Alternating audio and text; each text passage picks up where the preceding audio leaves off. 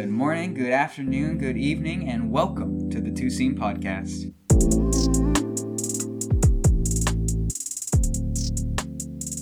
Welcome, first time listeners, to the Two Seam Podcast, the podcast where two aspiring sports journalists sit down and talk baseball. I am your host, Tyler Foy, and alongside me is resident Mets fan Nathan Lennon. And Nate, how are those Mets doing so far?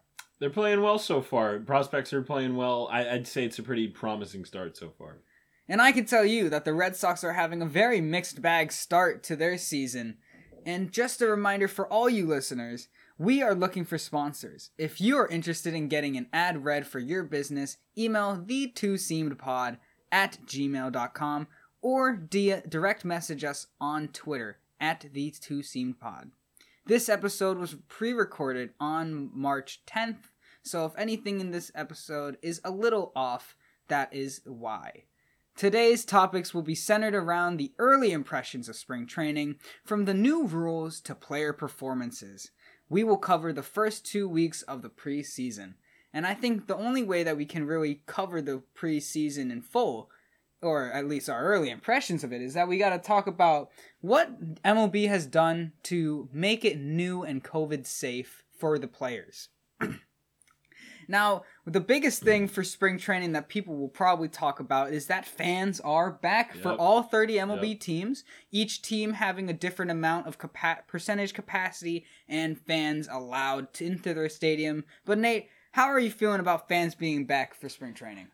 Yeah, I think fans being back is a good thing. I know I'm excited to get back. I think as long as the te- as I think as long as teams are safe about it and and uh, local and state governments are able to roll out vaccines effectively, I think that it's fine. I also want to point. I also think that uh, more in this respect, more stadium, more owners should be letting their stadiums be used as vaccination centers. I know uh, I was down at Fenway the other day people are getting vaccinated at Fenway. The the Mets are using Citi Field as a vaccination facility for now.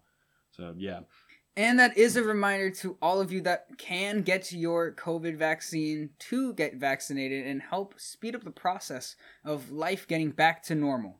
With that, I will also say that be, fans being back is great. yeah. I mean, what's an MLB game or what's a baseball game without that ba- baseball atmosphere? And fans, you know, they bring that. They bring that home, whether it's the cheering or the booing. right. That is such an important part of the game. Absolutely. I I I also have a que- just a general question about fans being back. Do you think like there's going to be an attendance surge, like because in the MLB league wide when everything reaches a point of recognizable normalcy?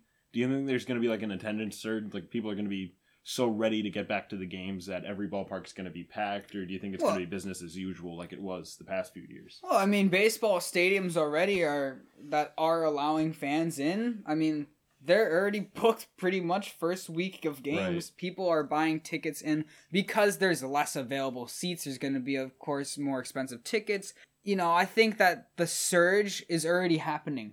I think that is. I think that it's less about the surge and more about how long until we start seeing these percentages in the stadium start lifting.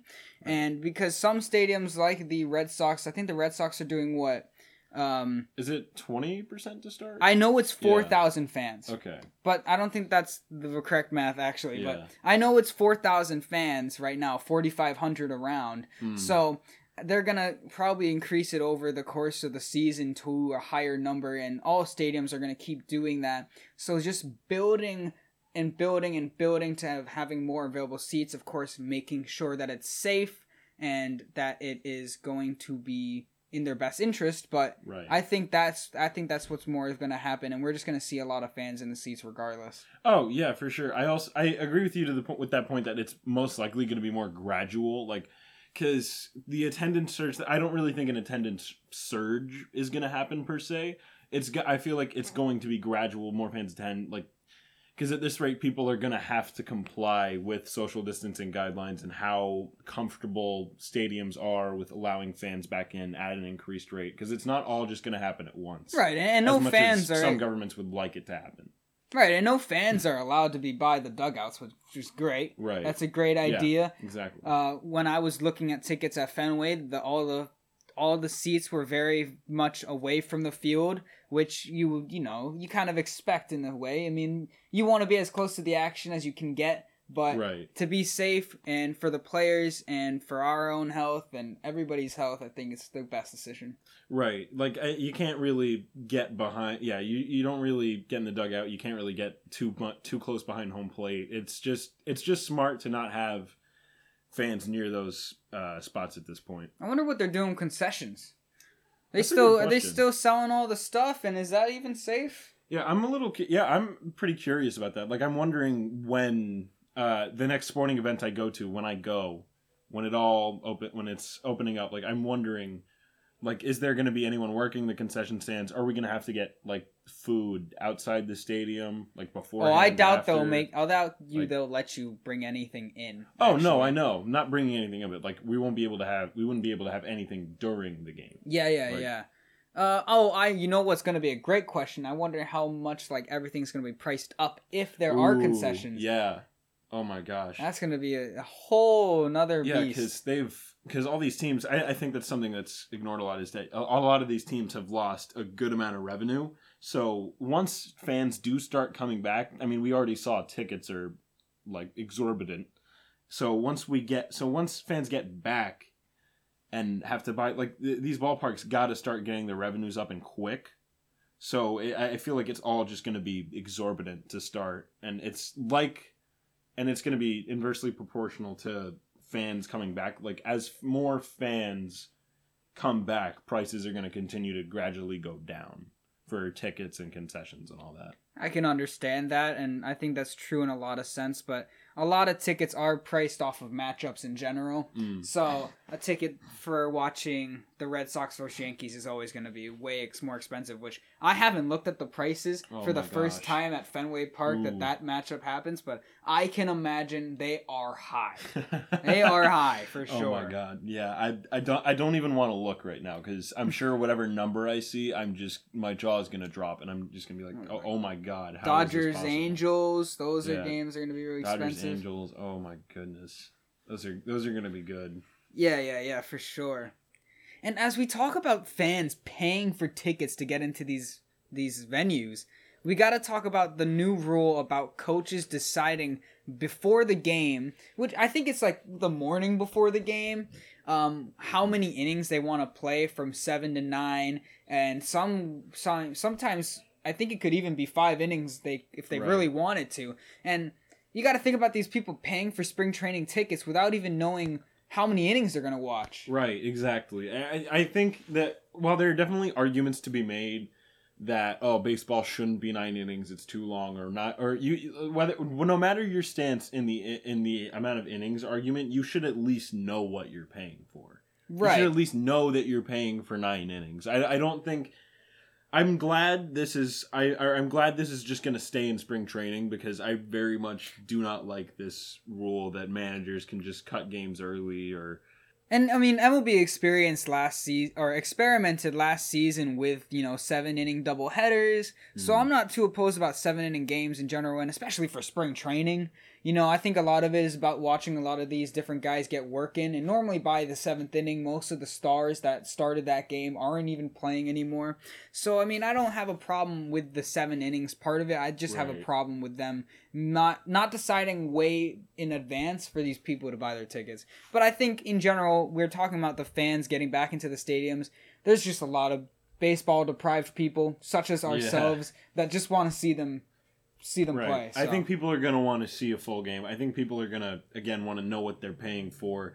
I'm I, I think that this I think that testing this out is good for the preseason. I think it's like this is I think the MLB is doing this right by testing it in the preseason and not bringing this to the regular season because you're because you also don't. Well, I want don't think any you regular- also got, don't want guys getting hurt. You also don't want to like risk injury. I mean, that's why most of the, most of the stars aren't playing more than Yeah. like two innings anyway. I don't think in any way, shape, or form they would ever introduce this into the MLB though. Yeah. Like in a regular season. I mean, every game would be nine innings unless they're doing seven inning double headers Right. again. That that's I think that's staying as a rule for next season. I'm not. I'm really not opposed to that, honestly. Oh yeah, no. I think double headers are really difficult for teams, especially on their bullpens. And uh, seven inning double headers, you can say it loses credibility to starters because they're yeah. if they get like a Trevor Bauer had a complete game shutout in a seven inning game, so Mm. it kind of loses credibility in that shutout, but it counts towards the statistics. So Right. Yeah, I think as long as fans know what they're paying for and they know they're not getting a full nine innings, especially in like spring training, as long as they know what they're getting, then I don't have a problem with seven inning doubleheaders. Right, right, right. And and double headers happen for a few reasons. I mean, we saw double headers happen because of games that were postponed due to civil unrest, and we see it. And the weather is another reason that Mm. games get postponed. So I think in a lot of sense, people already had bought tickets to that game, and then they get reimbursed for the double header. Um, so I mean, a lot of people are knowing or are paying for nine inning games at that point.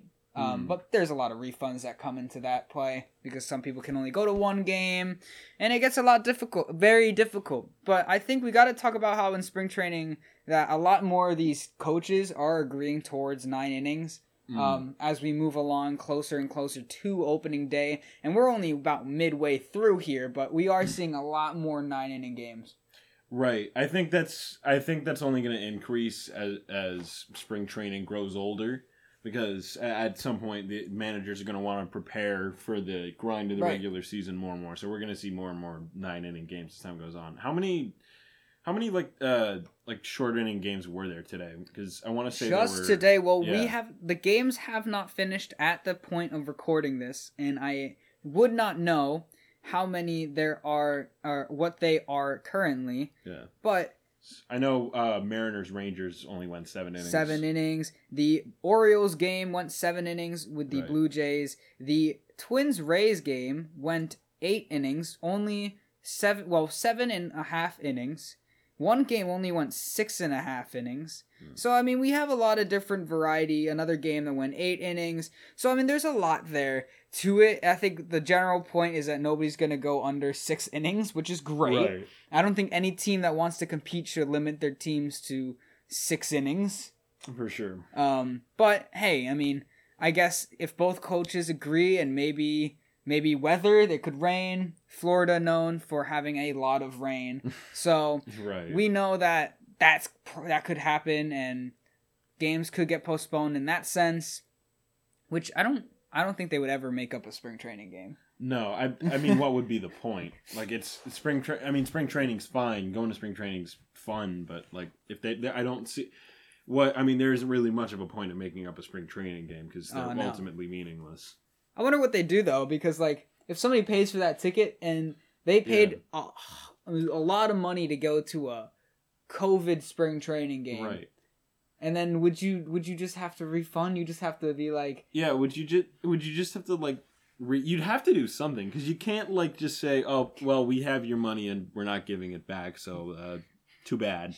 Like you can't just say too bad, but at the same time, it's like you're not. Don't you- reschedule. It's like you're probably spring- not going to be uh, able yeah. to get into another game because Yeah. of all the other games are being super booked. right and spring training games aren't even worth rescheduling anyway so it's like what what do you do there like do you just say oh, like do you give them their money back do you like put them in another game it's it's it's it feels like a really weird situation And you know, when we talk about innings and we talk about the games being called short, innings themselves can be called short without getting three outs, which hmm. is another new spring training rule that if Yeah. a pitcher pitches over 20 pitches in one inning before getting three outs, the manager of that team can decide, well, the inning's over. You just call it short. Save the pitcher's arms and just get more reps in for the batters, I guess. I don't I don't know how I feel about it entirely, but what what do you think about that? i don't know i have mixed feelings about it i i like the idea of saving these pitchers arms and i like the idea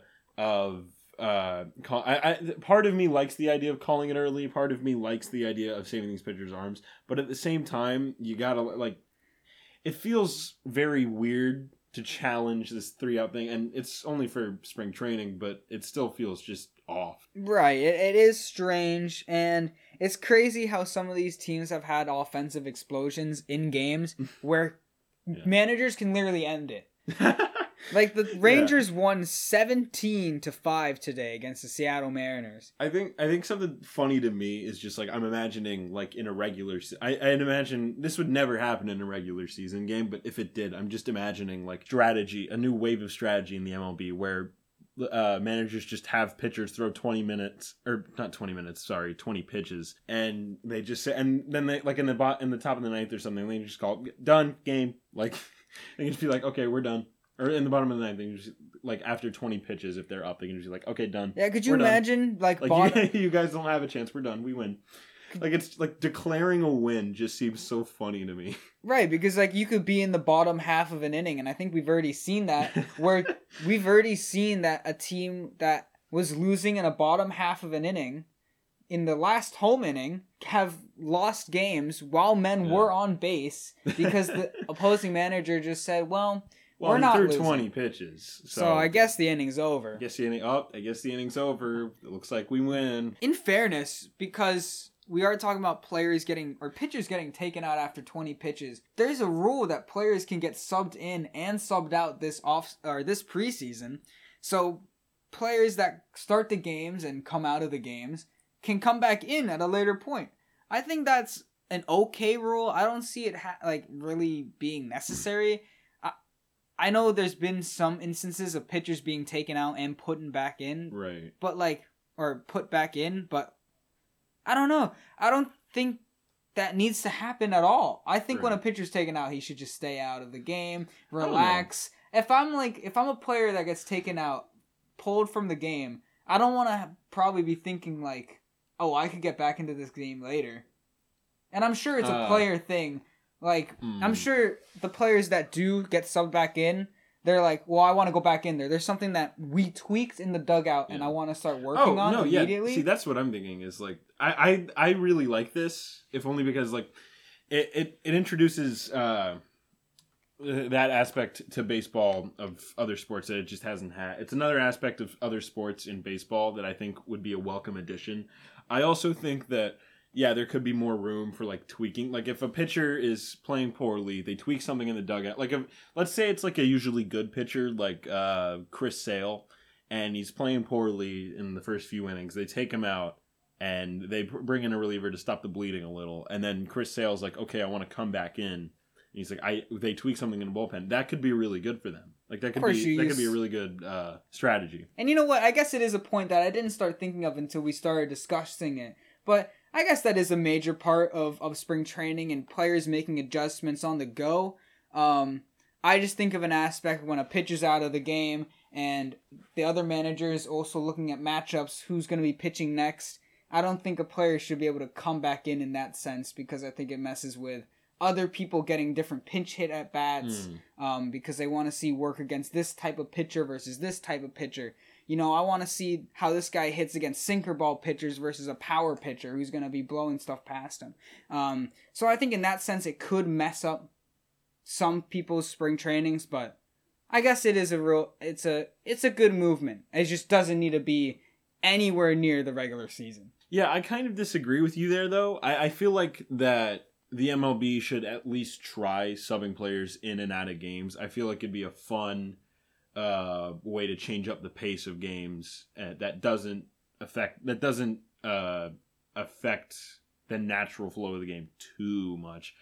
I think that it's more of a subtle change compared to other rule changes that have been floated uh, to adding to MLB games. Obviously, I don't think the uh, adding. I don't think just swapping subbing in pitchers in and out of games, uh, depending on the batter, is very subtle. But at the very least, it would add uh, a, f- a fun bit of strategy to the games. I, I feel like it'd be a little much. I feel like it'd be a little much strategy. It would be very much. It, it it'd almost be like manager chess, where it's like where you got where you just have managers assigning pitchers to batters, which I think would be a funny gimmick that you could use in spring training, which is good. I, I don't know if you can. I, I feel like it would be. I, I feel like I want to see it in a regular season game at least once before I like di- before I dismiss it for good. Like I, ju- I just want to see what that would I, look like in a I regular am season. I am game. officially dismissing it for good. because in no circumstance should a pitcher just be assigned to a batter for an entire game. What do you do? You send him back to the bullpen and recall him back down after he gets a little more warm up pitches. I mean, that's insane. I could see it in a world where you're taking out a position player and that position player can come back later. Uh, I think that's fair. The only way that the only counter argument against that really is that if you take out a guy that's good against hitting uh, righties and then you you put him back in later in the game because they switched pitchers.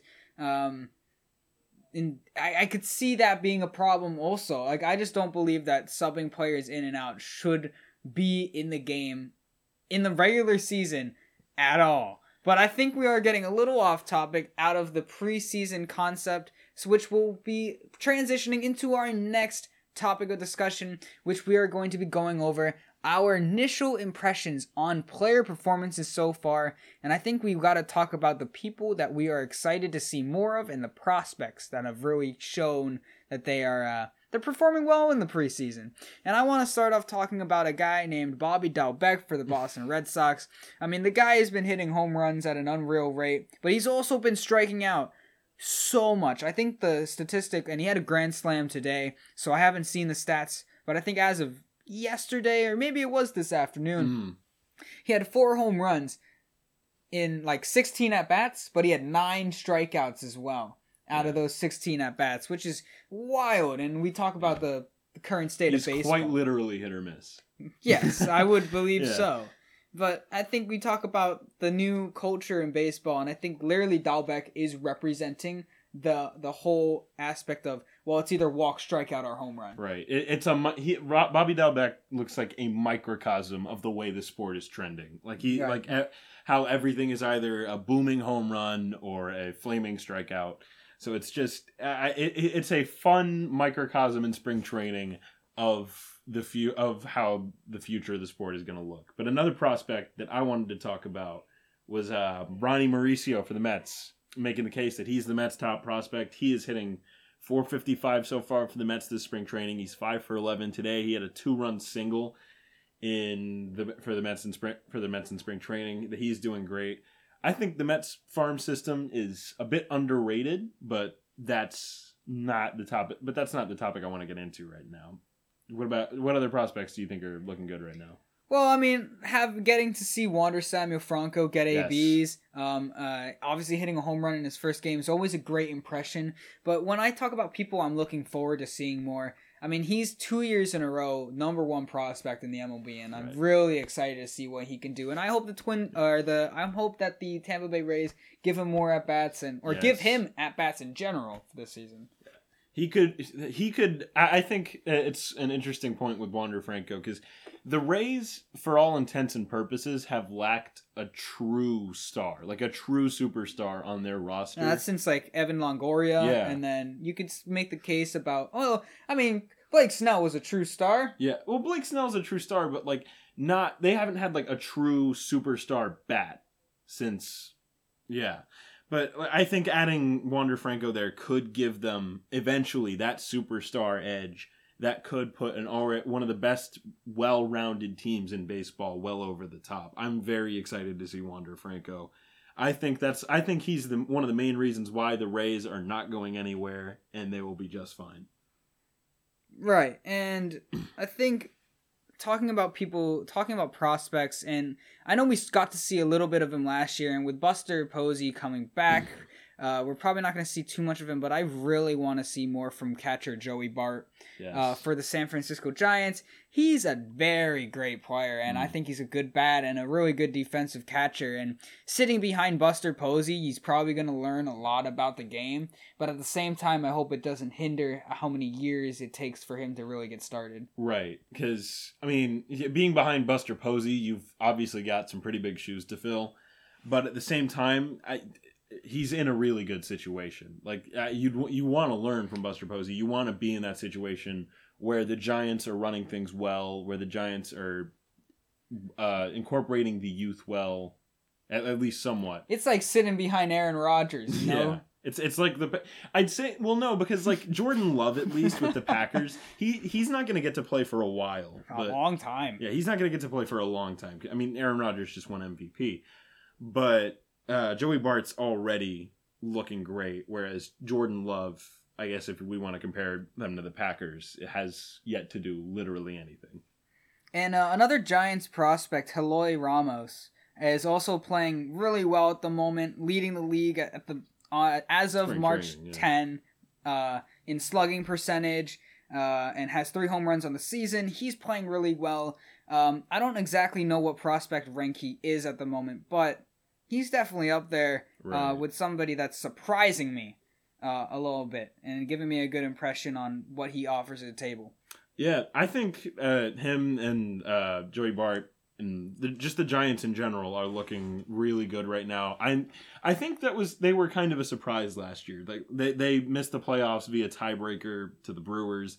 I think that uh, the Giants were very. I think the Giants were very surprising. I think that uh, people are sleeping on them a bit. But I do want to move on to uh, from prospects to player to players we think are going to have sophomore slumps or like do we do we think either Kyle Lewis or Alec Bohm's gonna have a sophomore slump?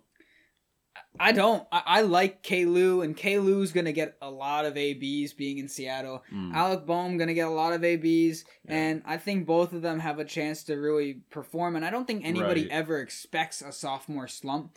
It's Yeah. always on the uh, on the cards, but I don't think anybody ever looks at rookie of the years and says, "Well, they're not gonna perform next year, or Yeah. they're not gonna be sustainable." Yeah, because the expectation's already super high, so it's like, but uh, I think K. Lou specifically is gonna be really good. yeah, it's not even like th- it's not even like either the Phillies or Mariners added any significant bats that would shift the lineup that much for either of those teams. So it's not like they'll see a drop off in at bats or a drop off or some huge drop off in production. Even if there were to be some kind of a so- sophomore slump, it'd be very minor. Right, and do you think there's any other players that specifically you're excited to see? Because I'm excited to see Bobby Witt Jr. after he hit that 484 Yes. 84, 484 foot feet. homer. Oh my goodness. Yeah. over the stands. Bobby Witt Jr. I'm I'm excited to see Dalbec. I'm excited to see Wander Franco. Uh Duran, him too. I want to see that Seattle Mariners outfield, all of them Yeah. in action, but I don't think we're gonna see that because they're cheap. yeah. We're not going to see. I'd say I, I want to see great things from the Mariners, but I don't because they're cheap, and it's just like I. I, I mean, I, I- don't. I'm not saying I don't want to see good things from them. I want to see good things from them, but they they won't do it because Yeah. they're cheap. They just won't do it. it. It's hard to have. Again, we keep coming back to this point that it's just hard to have hope for the Mariners because it's like Man, Mariners ha- fans hate us. hey, we're just being Yeah. real though. We're just being real. I mean, don't look at us. We're just the messengers. Your management is self-admittedly cheap. So Yeah. don't look. Don't don't hate us for that. But Mariners fans, I will say, I mean, as much as I, we do talk about them being cheapskates and all that, you guys got a great prospect. You guys got great prospects, and Kyle Lewis obviously playing very well, and I'm excited to see him uh, this season. I'm also excited to see what Joey Gallo has to offer Yeah. after having a monster opening to this preseason. And of course, Yeah. with respect, everything that we're talking about is based off of the preseason. But what else can we base it off of besides Right. last season? And I think Joey Gallo's doing a great job at really showing his strength. Oh yeah, for sure. It's hard to make predictions right now, especially on how players will do or how teams will do. It's still fun to expect big things from these players and these teams. And what about pitching prospects? We haven't really talked about them much. I'm not much of a prospect, but I mean a guy that we know can hit and pitch. Shohei Ohtani getting an opportunity to pitch once again and throw 100 miles per hour near there. yeah. and then also hitting a home run over the batter's Yes. eye in center field. So it doesn't look like it really hindered him at all. If anything, Yes. I'm really excited to see what Shohei has to offer going forward in the season if Oh, he can stay healthy. absolutely. Uh, that he's the X factor for the Angels outside of Mike Trout if he can stay healthy. That that he he will be uh if they may if they finally make the playoffs, he will be what does it. Like I'm I'm very excited to see Shohei Ohtani back. Yeah, and I think a lot of these players coming back from injury and or our new acquisitions are going to be X factors for getting these teams into the playoffs. Right. And I'm super excited to see. I know we mentioned in our um, offseason analysis video about the players that we're excited to see, but I mean, players such as Snell in a new uniform, Darvish in a new right. uniform, um, Springer in a new uniform. You know, all these different players. Arenado trying to help the right. Cardinals. Trevor Bauer. Players that are now X factors for different teams and or coming back off of injury. I can't think of anybody that had Tommy John that is coming back this year. No. And I know I think Noah Syndergaard, but Syndergaard, yes, yes, and then Carrasco obviously coming Yeah. back from a, a long term injury. right. Um, and Chris Sale for the Red Sox after fighting for so long with all this, uh, all of his arm issues over the past year. He's out for the beginning of that season, so that's a little bit disappointing personally, as we're talking about Mets and Red Sox pitchers. But there's a lot of players that we're really excited to see, and I think we didn't go too much into detail on that section of the podcast, but I think it is about time to wrap up this episode. So I want to thank you for tuning into this Friday edition of the Two Seam podcast. And for those of you who don't know, this Monday edition of next week will not be up. We are going to be taking a break. I am going to be out of town, therefore, it's going to be difficult for us to record an episode. With that, I want to remind you that we are looking for sponsors. If you're interested in getting an ad read for your business, email the two seamed pod at gmail.com and or direct message us on Twitter at the two seamed pod. As well as direct messaging us, you can also follow us on Twitter where we post updates on the status of the podcast. And follow us also on Spotify to get notified whenever we upload a new episode. If you enjoyed our personal takes, follow us on our respective Twitter accounts at Tyler underscore underscore Foy and at Lannon underscore Nate. Thank you for listening to this podcast, and we will catch you on next Friday's episode of the Two Seamed Pod.